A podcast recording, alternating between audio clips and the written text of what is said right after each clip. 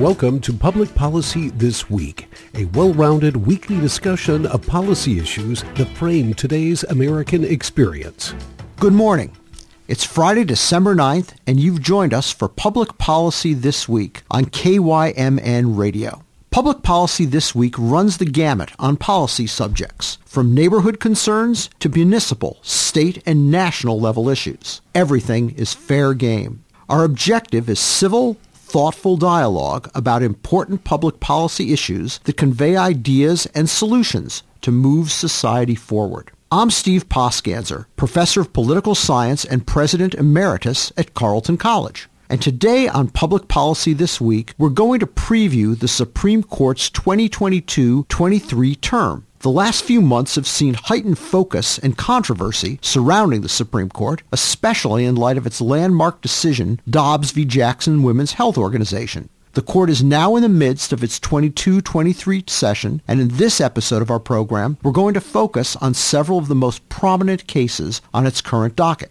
My guest for this important show is Professor Alan Rozenshtein of the University of Minnesota Law School. Professor Rozenshtein joined the law school as a visiting professor in 2017 and in summer 2019 was promoted to associate professor. He is a senior editor at Lawfare, a term member of the Council of Foreign Relations, a member of the Scholars Strategy Network, and a visiting faculty fellow at the University of Nebraska College of Law. He was previously an affiliate with the Berkman Klein Center for Internet and Society at Harvard University. From October 2014 to April 2017, he served as an attorney advisor in the Office of Law and Policy in the National Security Division of the U.S. Department of Justice, where his work focused on operational, legal, and policy issues relating to cybersecurity and foreign intelligence. From October 2016 to April 2017, he served as a Special Assistant United States Attorney for the District of Maryland. During this time, he taught cybersecurity at Georgetown Law, and that's one of his specialties.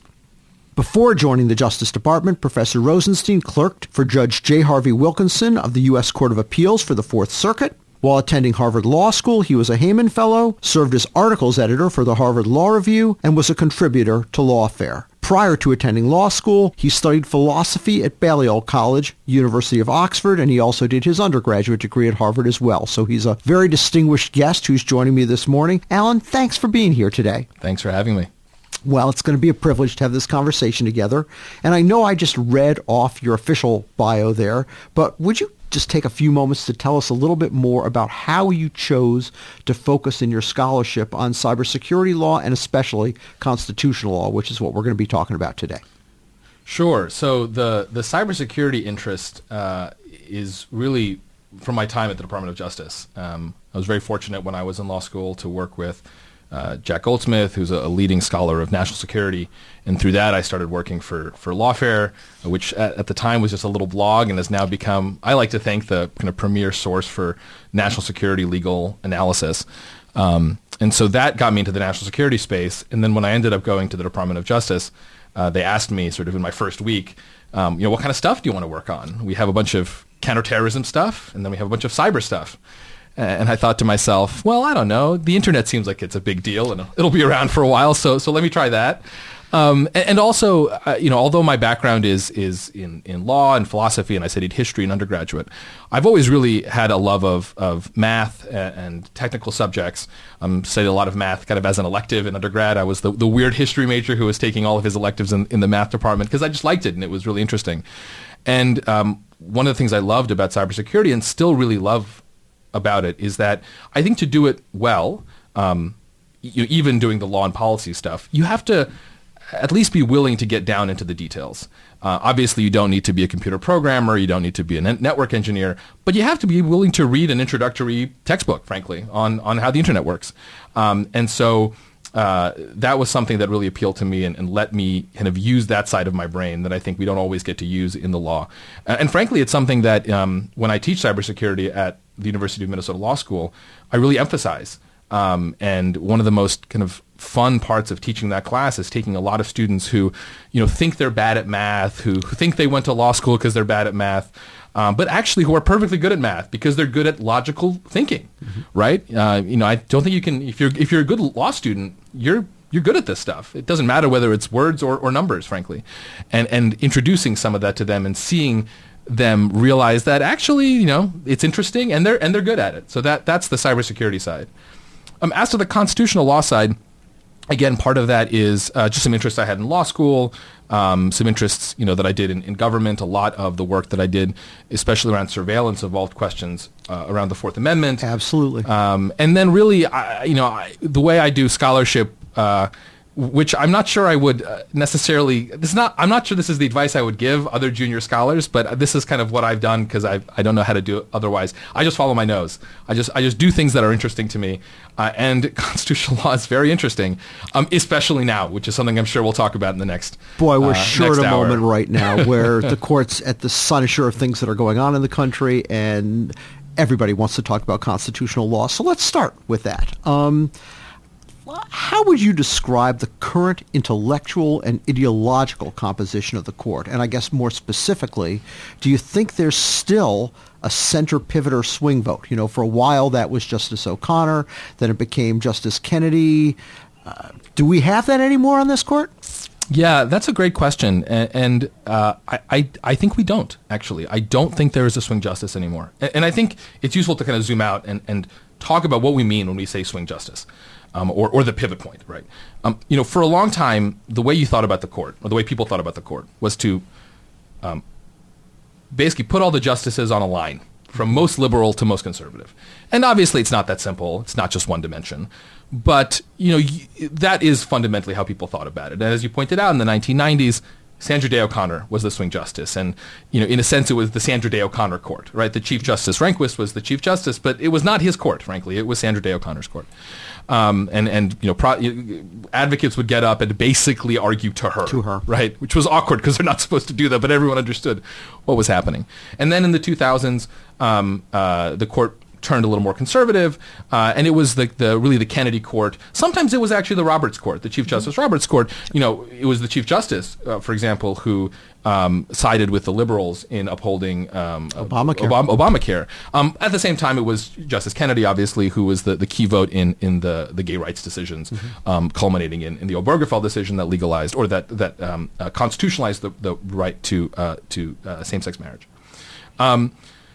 I think what has happened in the last couple of years is that we've lost the swing justice. If you were to do this exercise today, listing the justices from left to right, you'd land on, I think, Justice Kavanaugh as the swing justice. Yeah.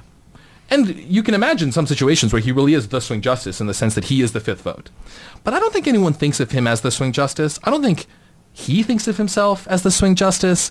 Um, really, what you've had is a a, a two camp court, right? And you and there are different ways of thinking about it. You can think about it as you have three liberals and six conservatives. You can have you can think about it as you have three liberals plus one moderate institutionalist, the Chief Justice. Roberts, and we'll talk right? about, we'll talk about that in a second. Um, but either way, the majority of the court is conservative and um, let's say energetically so. Um, and within them, within that group, I think the key justice is Justice Thomas not because his is necessarily the majority position. He's certainly not a swing justice. He is the most conservative justice, right? Um, though maybe we could argue about him and Alito, but he's right. he's up there. But I think he is the intellectual leader yeah. uh, of that. And so I think, to the extent that it's anyone's court, and again, it's query how useful it is to think in those terms. But to the extent that it is, I think it's the Thomas Court, frankly. Yeah, it may be, and ideas that he's argued for for a long time are getting a lot more play and a lot more credit on the court, whereas he's been often a voice in the wilderness, not so much anymore. Let's talk a little bit about Roberts. Um, Folks often describe him as an institutionalist, meaning that he has a special concern, as Chief Justice of the United States has to, for the court's reputation and integrity. And we maybe saw an example of that last term when it seemed like he was trying to avoid overturning Roe by issuing a narrow and less controversial ruling and ideally maybe getting Kavanaugh, as you were just saying, to come with him to, you know, preserve a maybe just a 15 week limit on abortion. Some commentators would say right now that Roberts has kind of lost control over the court and that Alito and Thomas are really the dominant figures. Does that sound right to you then? Th- that does sound right. I-, I would just say could have two things to just complicate that just a little bit.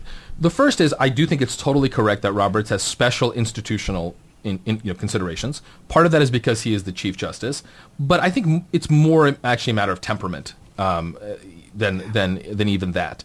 Um, at the same time, I, I don't want to overstate the kind of moderation of, of the Chief Justice. You know, he you know he's taken a lot of controversial votes. He's written a lot of controversial opinions. He's basically eviscerated the Voting Rights Act, um, which was I don't know. I, I think not necessary uh, to uphold the institutional legitimacy of. And there of, may be more evisceration yet to come too. A- a- absolutely, right? Absolutely, and we we can talk about the affirmative action cases that are coming up. Um, but yes, I think as a general matter, it is fair to say he does have a special special concern. The question of whether he's lost the court is an interesting one. I'm not even sure he ever had the court, and I think this is something that is is um, a, a, kind of mis- a frequent misunderstanding uh, about how the court works, but which is totally understandable the Chief Justice is interesting. The Supreme, the, the Constitution, Article 3, does not actually set up anything it, except a Chief Justice, right? So it, theoretically, we could have just a Chief Justice of the United States who was the federal judicial branch. Now, obviously, that wouldn't work. So we build a Supreme Court around them, the, the Chief Justice, and then we build lower courts. So it seems like the Chief Justice would be super important the way it actually works is the Chief Justice simply one vote. His vote does not count for anyone for, for more than anyone else's vote. And the special power that the Chief Justice has is that when he is in the majority, he assigns the opinion. And that's important. But of course, if he's not in the majority, he doesn't get to do anything. And the senior judge, justice in the majority gets to do that, which is increasingly Justice Thomas. So he's definitely lost, he, he, let's put it this way, he definitely does not have control over the court uh, it was never really his court to begin with. And the practice of thinking about courts in terms of their chief justices, the Roberts Court, the Rehnquist Court, the Burger Court, honestly, I think has not been relevant uh, since the Warren Court. Uh, that's what I was just going to say. I mean, maybe when you had Warren with Brennan and as his chief lieutenant, you had a court that was dominated by an individual, but really not since yeah, then. Yeah. All right, well, that's a good transition as we start to talk about Roberts and affirmative action to move into the first of the three cases I want to focus on today. But first, I just want to remind listeners that we are at Public Policy this week at KYMN Radio, AM 1080 and FM 95.1 from our studios in Northfield, Minnesota. I'm Steve Poskanzer, and I'm talking to Professor Alan Rozenshtein from the University of Minnesota Law School about the Supreme Court's current term. So let's turn to three of the biggest cases before the court, and I'm going to start with one that I've spent a lot of time thinking about, which is actually two cases together, Students for Fair Admissions versus the University of North Carolina, and its companion case, Students for Fair Admissions versus Harvard College. These paired cases are going to determine the future of race-based affirmative action in college admissions. SFFA, that's the acronym for the advocacy group that's mounted actually several prior challenges to affirmative action at different universities, is asserting that UNC, which of course is a public university, is violating the 14th Amendment's Equal Protection Clause. They're also contending that Harvard, a private university, is violating Title VI of the Civil Rights Act, which prohibits discrimination on the basis of race, color, or national origin by any educational program that's receiving money from the federal government. So that's how Harvard falls into the same hat. And of course, the standards for interpreting Title VI and the Equal Protection Clause historically have been the same standards. So let's start for our listeners with the most basic question. What do you think's fundamentally at stake in these two cases? Obviously, there's the question about higher education admissions policies. But I think more deeply, what is at stake is what the 14th Amendment means. And I think the way to understand that is to divide views on the 14th, Amendment, 14th Amendment into basically two big buckets. Obviously, it's a complicated amendment and there are lots of interpretations. Um, you know, people make careers staking out tiny differences and stuff like that. But I think roughly speaking, there are two ways of thinking about the 14th Amendment. One is what's called the anti-classification view. And the idea there is that according to the anti-classification view, what the 14th Amendment and the Equal Protection Clause in particular bans is the government treating you differently because of your race or some other protected uh, uh, category. It's a ban on racial classification. Under that view, um, it is difficult to justify affirmative action, or at the very least, to justify affirmative action requires an exceptionally good reason. because simply by treating people differently on the basis of race or on the basis of ethnicity, right, um, you are prima facie vi- violating the 14th Amendment, the Equal Protection Clause, and, and therefore the, the Civil Rights Law. Uh, and you better have an extraordinarily good reason to do so. And I'm going to interject here for one second, just for our listeners. There are good historical reasons behind this argument, right? I mean, there were distinctions drawn on the basis of race that profoundly ripped this country apart in terms of slavery and Jim Crow law. And so one argument would be we don't like to draw distinctions between people on the basis of race because we've seen where that leads us. Exactly. And and frankly, I think even people who support affirmative action will admit that the contemporary regime of how we classify people based on race and ethnicity it's not ideal, right? There are a lot of very arbitrary uh, lines, especially as the country becomes more biracial and multiracial um, not just in terms of diversity, but individuals having more complicated racial identities, which I think is a good thing from the perspective of, of, of this country's future, um, it becomes kind of awkward to say, well, you're in this box, you're in that box. Um, uh, uh, and, and, you know, I think the, the, the slogan, one might say, for the anti-classificationists is something that actually the Chief Justice wrote in an opinion of his uh, uh several years ago. Uh, and I, am not going to get the exact wording right, but it was something to the extent of the best way to end discrimination on the basis of race is to stop discriminating on the basis of race. Right. Right? That is the bumper sticker version of the anti-classification view. The other view of the 14th Amendment, which I think is kind of more popular among legal academics, um, uh, uh, is the what's called the anti-subordination view. And under that view, the idea of equal protection is not specifically about classifying people on the basis of race, but it's about classifying people on the basis of race to subordinate them, right? It is about classifying people who are already marginalized so as to make them even more marginalized. And on that view, there's nothing inherently wrong in treating people differently on the basis of race if the reason you're doing it is to, let's say, repair a historical injustice or to promote diversity, for example, um, as has been the dominant understanding of affirmative action in, in U.S. constitutional law. Now, whether you whether the anti-classification or anti-subordination frame is the right one is a very complicated question, um, and over the last several decades, this fight has largely played out in terms of questions of morality and questions of public policy. And there are lots of good arguments, I think, on both sides of this. What's, I think, become a little more complicated is that in the last 15 years or so, the Supreme Court has made a hard turn towards originalism, which is the idea that when interpreting the Constitution, we should interpret it according to its historical understanding.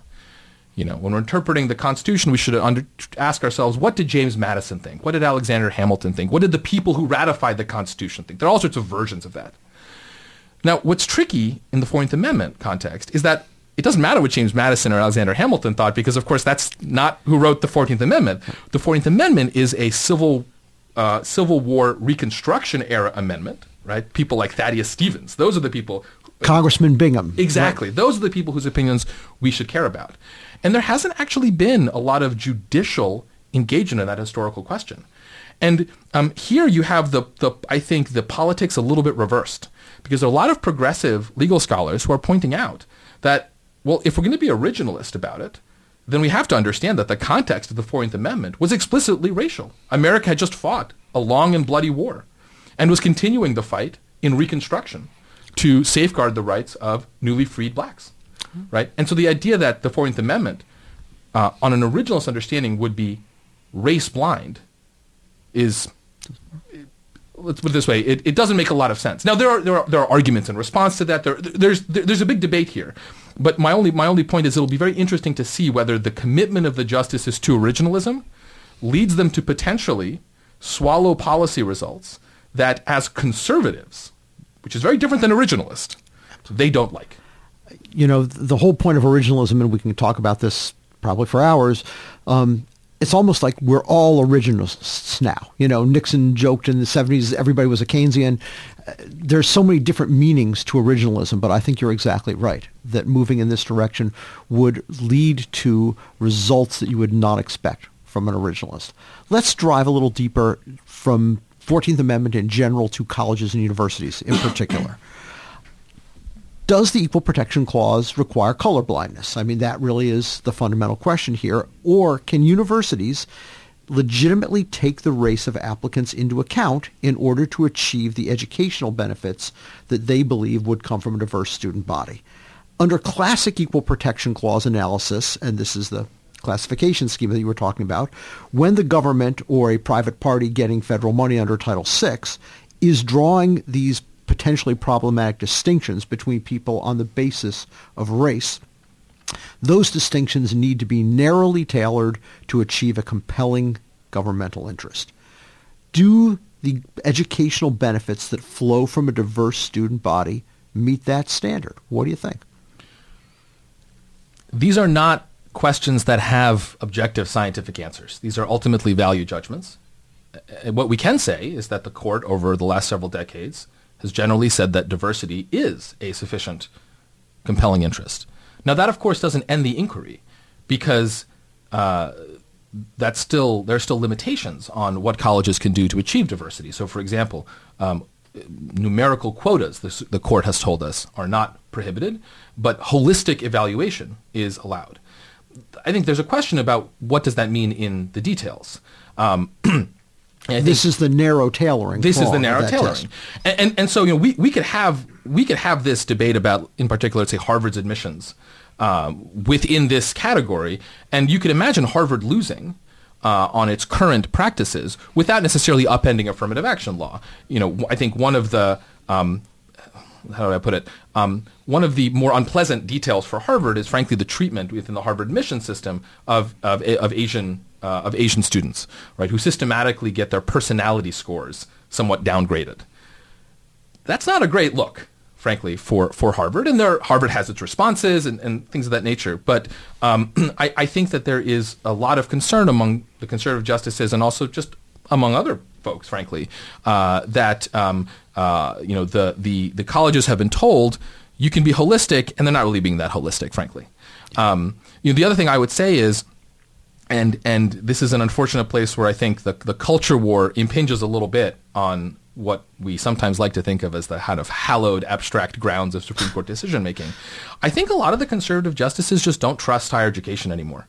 Um, I, I, think that over the last several years, um, and we can, this is a whole separate debate. Um, there has at least been a perception, and we can again debate whether it's true, but there's certainly been a perception that colleges have moved very much to the left, mm-hmm. that they've become much less intellectually and academically open, and that when colleges talk about diversity, they're not being they're not they don't really care about it. it's not diversity really that they're interested in because if it was they'd be interested in diversity generally that what they're really interested in is is a particular kind of racial balancing which the courts have told colleges not to do so um, uh, I, you know, I do think that that uh, uh, one potential outcome is where the courts, and this, you know, I think if Chief Justice, if this was Chief Justice Roberts' court, I think the outcome would probably be UNC and especially Harvard get uh, slapped down, frankly, for what they're doing it, and everyone has to go back to the drawing board. Uh, and, and actually be more holistic and actually be more interested in actual, you know, in, in more fuller conceptions of diversity I, I don't think that's where the rest of the conservatives are, are going to go, though. I, th- I, think that's probably right. I mean, when I listened to the oral, oral arguments, which were somewhat ironically on Halloween, um, you know, I was a bit surprised that several of the justices did seem to focus a little bit more on Title VI than I thought they might. Maybe even opening the door to a ruling that would strike down affirmative action practices under that law, but not necessarily reach the equal protection. This could never be a compelling state interest issue. If they were to do that, that would be what some constitutional scholars would call a, prudential approach to the case, trying to decide this on the narrowest possible grounds, saying, you know, what Harvard is doing is wrong, but we don't have to reach this broader question. Any chance you think they might go there? I would be really very skeptical uh, of this. I mean, these justices have been thinking about these issues for a very long time. They have very strong views um, about these issues it would just be I would be very surprised if they if they kind of pulled their punch here, especially given that they have demonstrated that they are more than happy to reverse precedent and make constitutional opinions on uh, very controversial uh, topics. So if Roe v. Wade is on the table and can be overturned, the Bakke case, which was really only, you know, it's a split court in any number of ways, and it really only was Powell's singular opinion that had any weight there, and Grutter from 2003. Those are much more recent precedents than Fisher even after that. If you're going to throw out Roe, you might easily throw out Grutter and its progeny as well. That's right, and and it's it, part of it is that it's more recent, but part of it it's also it's just less popular. and this is a, a really important point that I think people should should reflect on more. The Supreme Court is not immune to to public opinion. Um, that doesn't mean they act in accordance with it, but it's definitely in the back of these folks' minds. And you know, judge, justices, like celebrities, are just like us, right? They they all read this. We all read the same newspapers. Um, we, you know, we see the same poll results.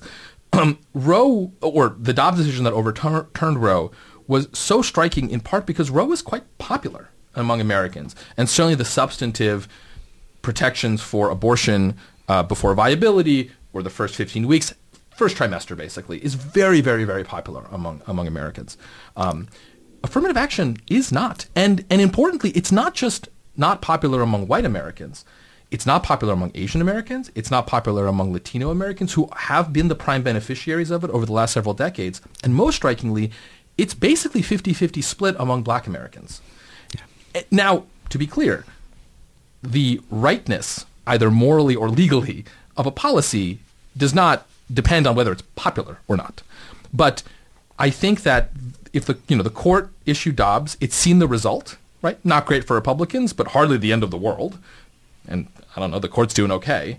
I just don't think that uh, if they if they were you know I, I don't think that they're going to let public opinion, which frankly I think is almost on their side, uh, stop them from uh, from ending affirmative action, yeah. or at least deeply constraining it. Though I think there might still be some, even the most conservative justices might allow a little bit of it through, and we can talk about that if you want. Okay, I think we know what you would predict what's going to happen here, and I actually think your prediction is the right prediction too. I think that's where they're likely to end up.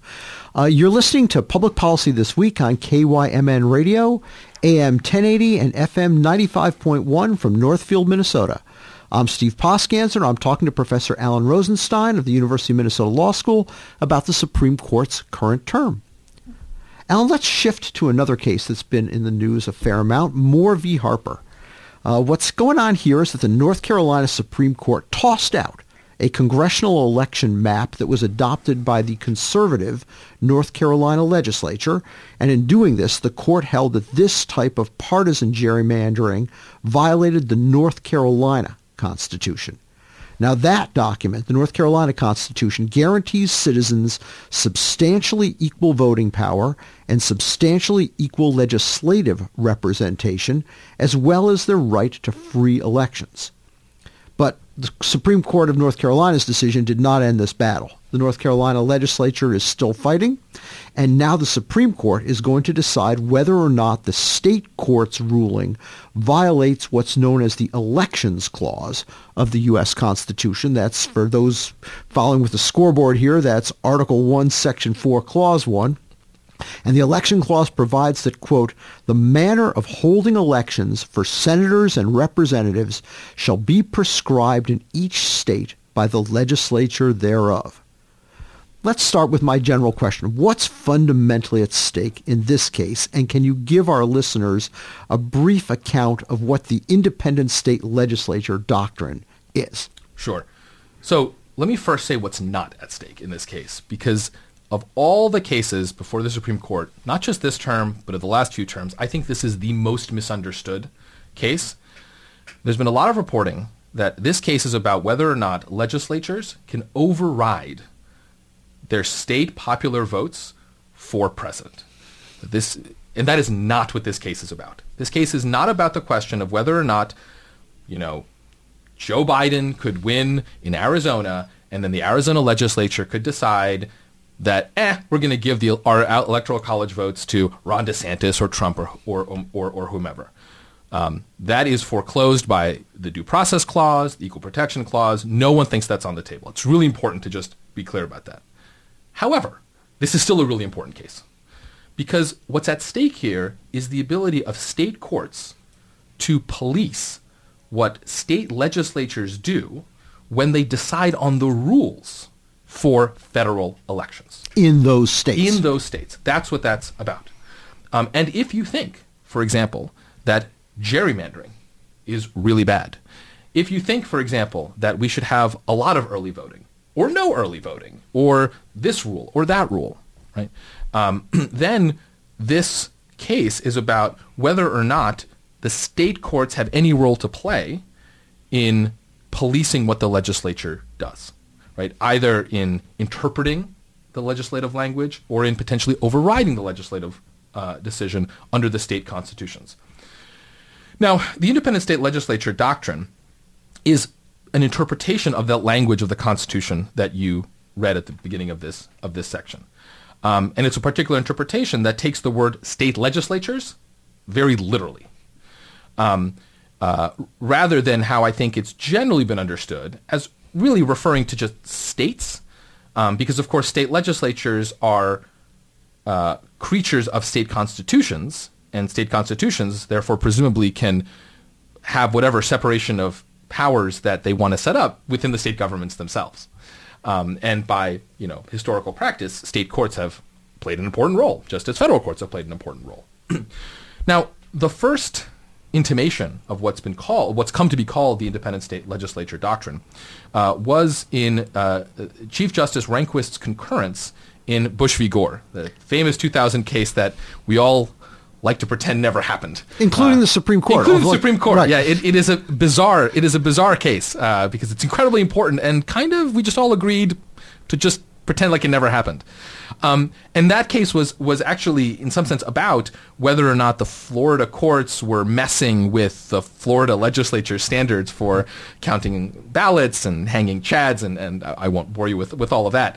Um, uh, and, and Chief Justice Rehnquist, kind of as an aside, said, by the way, the Constitution says that the state legislature gets to decide this. So what what is the Florida court doing freelancing here? But that was just in a concurrence. That really wasn't binding or anything. So this is a new doctrine, essentially. It, it's a, it, not just that. It's not just a new doctrine, but then it went totally silent for two decades, and then came back up in 2020 because of the combination of a very litigious Trump campaign and COVID which scrambled a lot of state election policies and, and did, to be fair to proponents of this doctrine, lead to some potentially aggressive readings by certain state courts about, well, you know, the state legislature says that we're going to have this much early voting, but we've just decided because of COVID it should be th- three times as much early voting, or whatever the case is.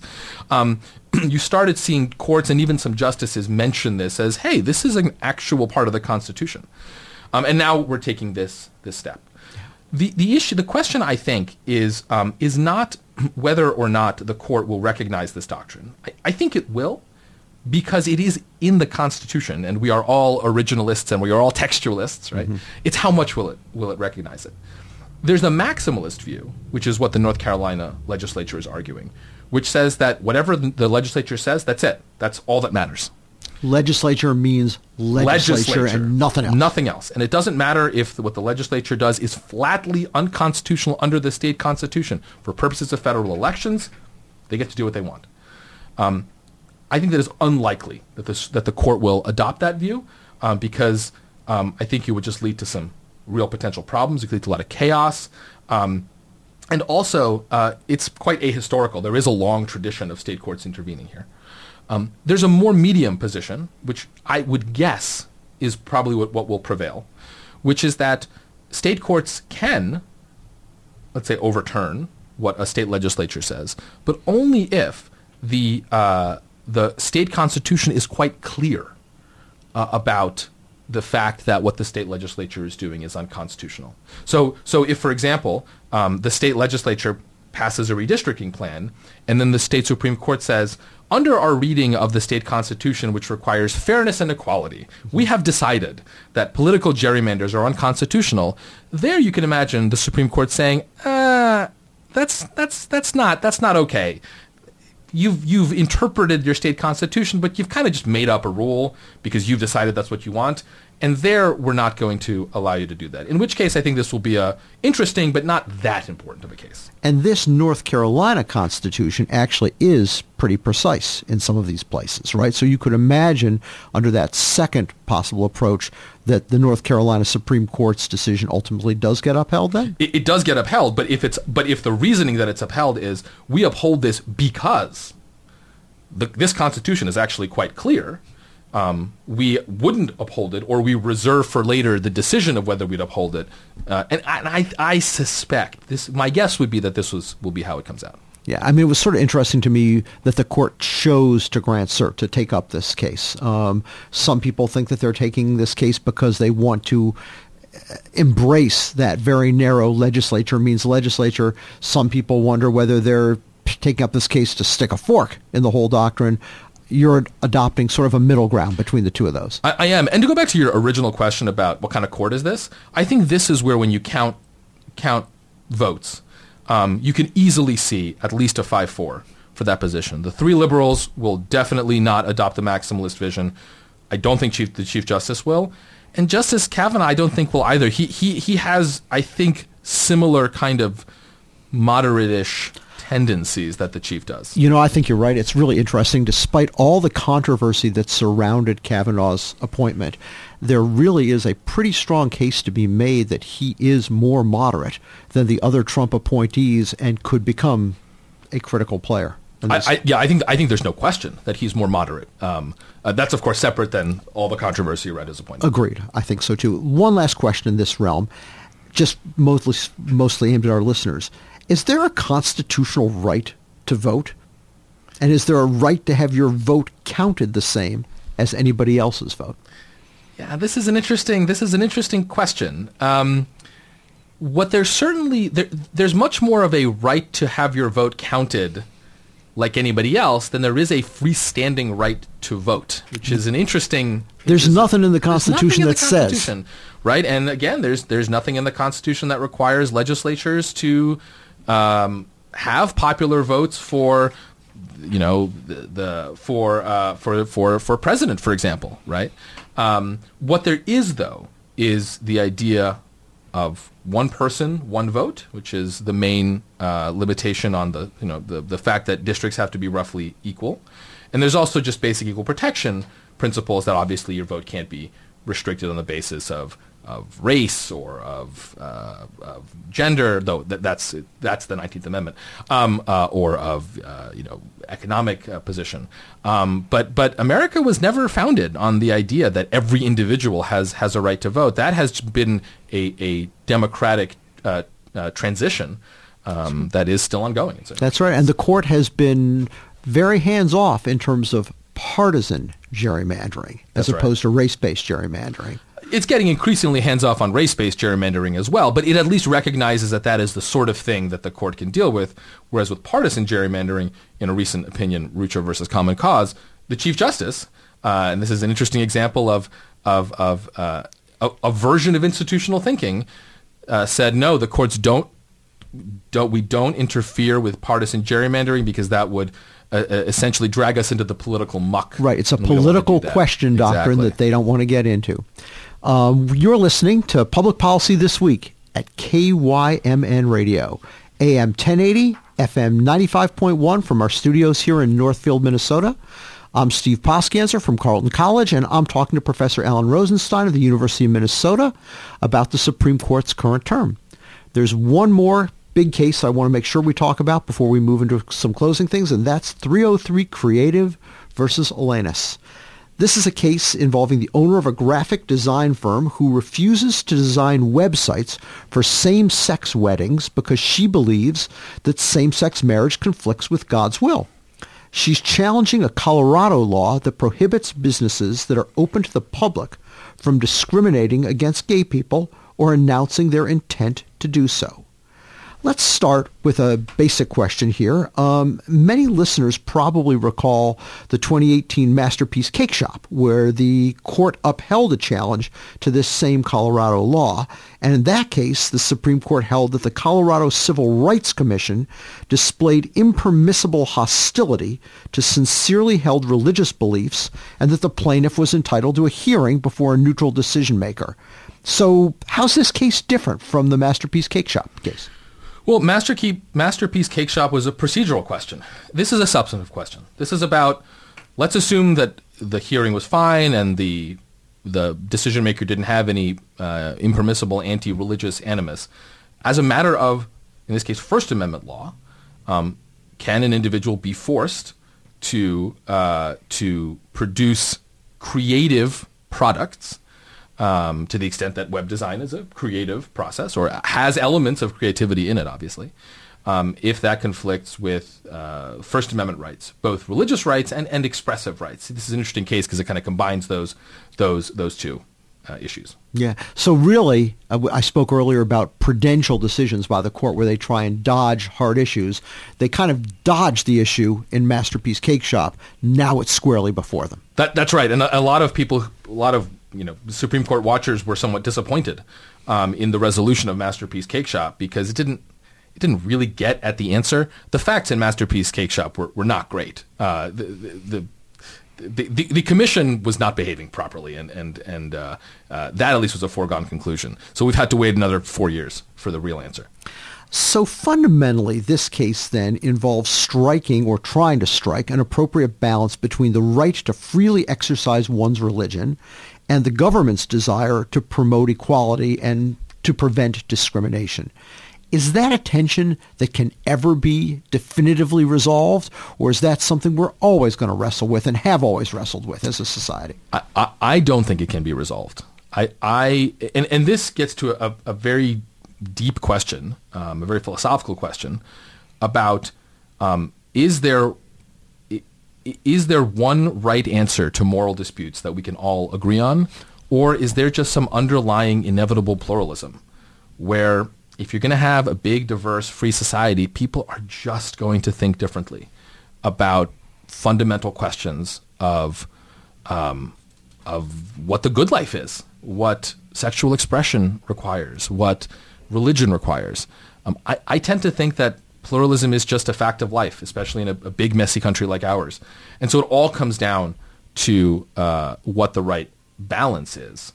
Um, and uh, you know, this is what this case is about, I think. We've tended to strike that balance more in the direction of liberty over time, wouldn't you say? I, I think that we have certainly. I think the court has, in the last decade or so, signaled that it cares a lot more about religious liberty than perhaps was the case in the past. I mean, there's a very famous case, I believe from the 90s, called Employment Division versus Smith, in which Justice Scalia, Scalia, right, not a liberal, but ju- Justice Scalia actually said that basically you don't have a religious liberty claim against um, sort of generally applicable laws. Um, and this was one of the opinions that he is uh, uh, most uh, that, that, that are most con- controversial from the perspective of conservatives who tend to like Justice Scalia. Smith's a hated opinion. They hate that. They hate that opinion. I mean, I understand why, actually, right? Um, it, it, seems to give the First Amendment or the Religion Clause a kind of secondhand status. Um, and so I think what we're seeing in the kind of new generation of conservative justices trying to repudiate that. So, you know, I, the, the question I think is, is not so much will the court recognize that there's a legitimate religious interest here it's it's how much will it recognize it. And again, as with so many cases, there are maximalist and more moderate uh, moderate versions of how might. And on the other side of this case, whereas I think you're right, the free exercise clause seems to be ascendant in many directions. Um, can you explain to our listeners the level of protection typically that LGBTQIA individuals would have under the 14th Amendment's Equal Protection Clause? It's not treated the same right now as race has been treated under that clause. And might that make a difference in this case? It, it is not treated the same way that, that race is, um, though I think increasingly both as a social level, and, and I think here again it's important to recognize the general political background you know, as we record, and maybe by the time we actually even this this comes out, um, the Congress may have passed the I think Respect for Marriage Act mm-hmm. um, with en- enormous conservative support, including from the Mormon Church. Um, so so although it is true that LGBTQ rights are not doctrinally protected to the level of, of, of race, um, they still get quite a bit of protection, and even conservative justices are willing to to do that. I mean, just uh, I think two terms ago, uh, Justice Gorsuch, another conservative, mm. read the civil rights law to protect not just uh, sexual orientation but gender identity.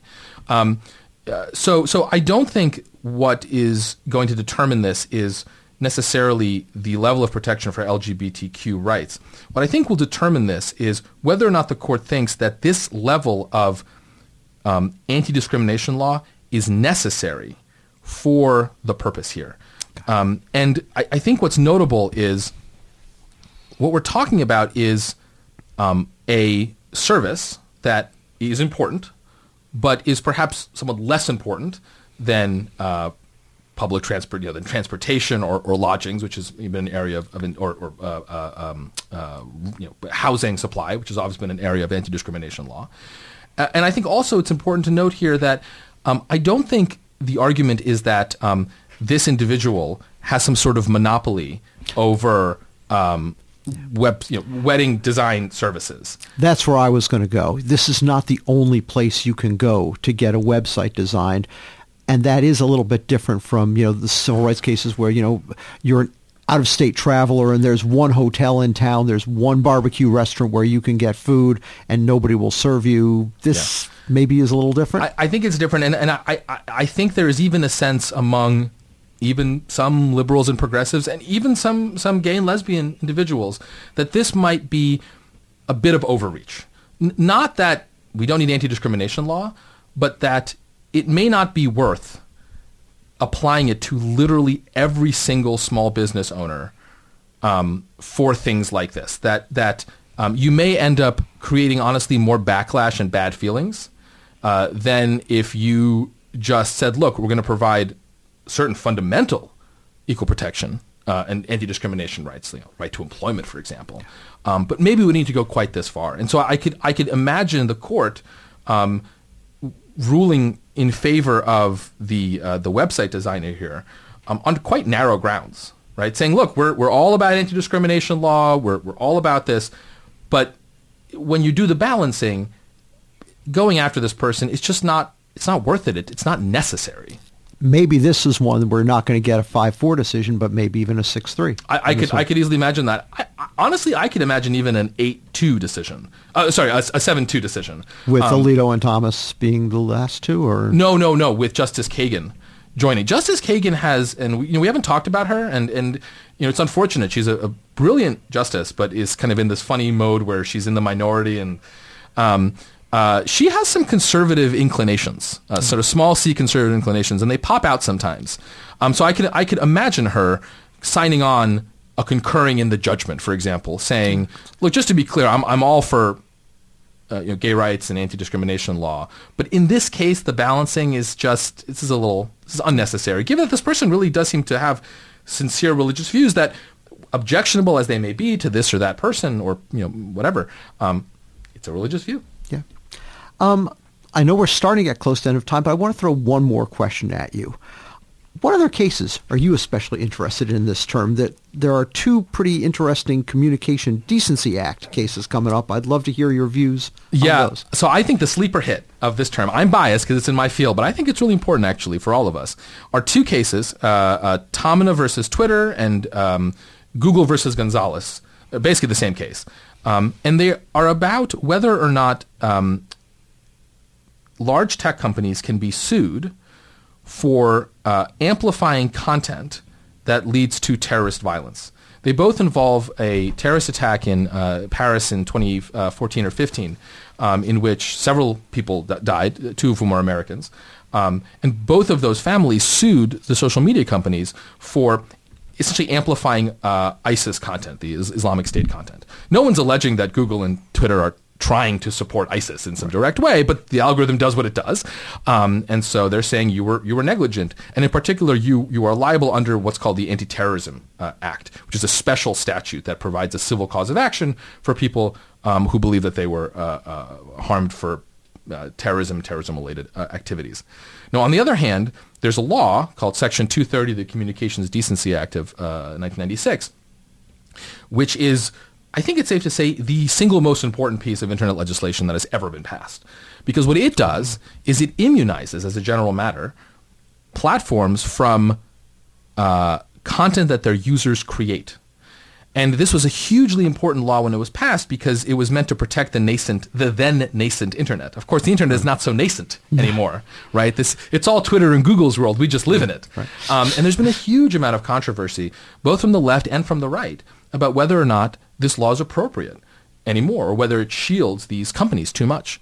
Um, on the other hand, people are worried that if we get rid of this law, then the companies will be inundated with lawsuits and they will end up censoring massive amounts of content because they're too scared to have it on. Sure. So in the process of answering this question that uh, whether the Anti-Terrorism Act still allows uh, liability, the court is going to have to grapple with, and for the first time ever, actually, it's been 25 years. This is the first time they've interpreted the statute. What does Section 230 actually mean? Mm. Um, and so uh, between this and, and some other cases that the court might hear this year or next year about state regulation of, of social media platforms, this is going to be a fantastically important and interesting term for for the the uh, the the internet. And so those those are the ones I'm I'm real excited about. Here's one more question that leaps to my mind as I look at the 22-23 term. Uh, we spoke earlier about the personnel on the court, and it's always changing, but there is one new member of the court, and that's Justice Ketanji Brown Jackson. What do you think her role is likely to be, and how active and how much of an intellectual force on the court might she become over time? I think she's actually already established herself as both an active member of the court. Uh, on her first at bat, she asked a bunch of questions, very engaged. Uh, um, asked, I think, you know, even more questions than your average first argument justice uh, does. Um, I think she's been uh, totally unafraid to uh, write dissents and, and get in there. Um, I think she brings uh, diversity to the court, and obviously not just representationally, um, but also just in what her background is. She's a defender. Um, uh, and that's something that's that's quite unusual for sort of elite elite judges and justices. Can you think of any other justice who worked as a public defender? I'm struggling. I, I think she's the first. Um, I mean, I, I, th- I, think she's the first. Um, you know, obviously Justice Sotomayor worked as a district court judge, and I think you know had a uh, experience thinking about things from the defendant's point of view. But I, I think uh, Ketanji Brown Jackson is the first uh, uh public defender. Obviously, she is not going to change the ideological composition of, of the court. I think she's probably, it's fair to say, to the left of her former employer, Justice Justice Breyer, but those distinctions don't frankly matter um, when we're talking about a big 6-3 split. But I think that, you know, just as it took Justice Thomas, frankly, uh, a decade or two decades to, um, to make his mark, um, I think there's a kind of a long game that uh, Judge Jackson uh, uh could be playing. Um, there's a, there's a, um, uh, there's a great phrase that dissents are, are you know really messages to the future. Um, and uh, Justice Thomas has demonstrated that, um, and I think uh, Justice Jackson could could demonstrate uh, could demonstrate that uh, as well. So again, I don't think we should expect her to uh, make you know an enormous jurisprudential splash anytime soon, just because of she won't have the opportunity to. Um, though it will be fun, you know, when she gets her first couple of opinions, just to, you know, there, there are always enough 9-0 decisions that junior justices get some chances, you know, see how she writes and how she thinks. But You know, you made an observation earlier that I think is important that listeners should also bear in mind that different issues will bring out different aspects of where judges are. And you can't always know, people are not unitary in their approach to everything. Can you imagine issues where Jackson will be either more liberal or more conservative than some of her peers? I, I, I don't know, um, but I certainly can imagine that there might be some issues like that. Um, and, and, you know, some of them might be based on demographic factors. I mean, one thing that's notable about Justice Thomas is that he has been, in some sense, the most racially conservative of the justices. Um, and some of that, I, I think, is due to his own experiences um, how you know his own lived experience, right, as a black man, um, and he interpreted it in a particular way. Um, I think Judge Jackson has her own obviously lived experience of of, uh, of being black, and uh, that will shape uh, you know her her rulings uh, one way or, or, or the other. Um, you know, I think it's interesting again just who she replaced. So she replaced Justice Breyer, who was generally considered a very liberal justice, except on uh, criminal procedure mm-hmm. issues, where he had this interesting conservative streak. Um, and you kind of never know. So we'll have to see over the years whether there are some areas in which uh, Justice Jackson has her conservative streak, in the way that there are areas in which uh, uh, Justice Gorsuch, for example, has surprisingly liberal streaks. Um, but I think it is important, you know, as we think about liberal justices, and conservative justices, or Trump judge justices and Biden justices, eh, they contain multitudes, for better That's or for right. Worse. They contain multitudes, and the cases that present themselves bring out some of those variations in their interpretation. That's exactly right. Well, you know, you look at all this together, and while the Dobbs decision made last year seemed like Supreme Court was at the center of everything that's going on. I think we're going to see a lot more debates about what the Supreme Court's decisions are and what its role and what the Constitution means and I'm, our I'm always happy to come back to Northfield to talk about it. We will make that happen, I promise you. Uh, another hour has just flown by here, which I feared would be the case. Uh, utterly fascinating conversation. Alan, I really want to thank you for your time, your expertise, and the good spirits, and thanks for driving down today. Uh, this concludes this week's edition of Public Policy This Week. Again, we're on KYMN Radio, AM 1080, FM 95.1, every Friday morning from 10 to 11 a.m. Please tell your family and friends about public policy this week. We want this show to serve as a catalyst for important, in-depth conversations about public policy challenges and opportunities. Together, we want to seek comprehensive, integrated solutions to the many challenges we face in our society. Thanks, everyone. You've been listening to Public Policy This Week. Tune in every Friday morning at 10 a.m. for more conversation with policy experts. Remember, this show can be found on your favorite podcast platform or stream it from kymnradio.net.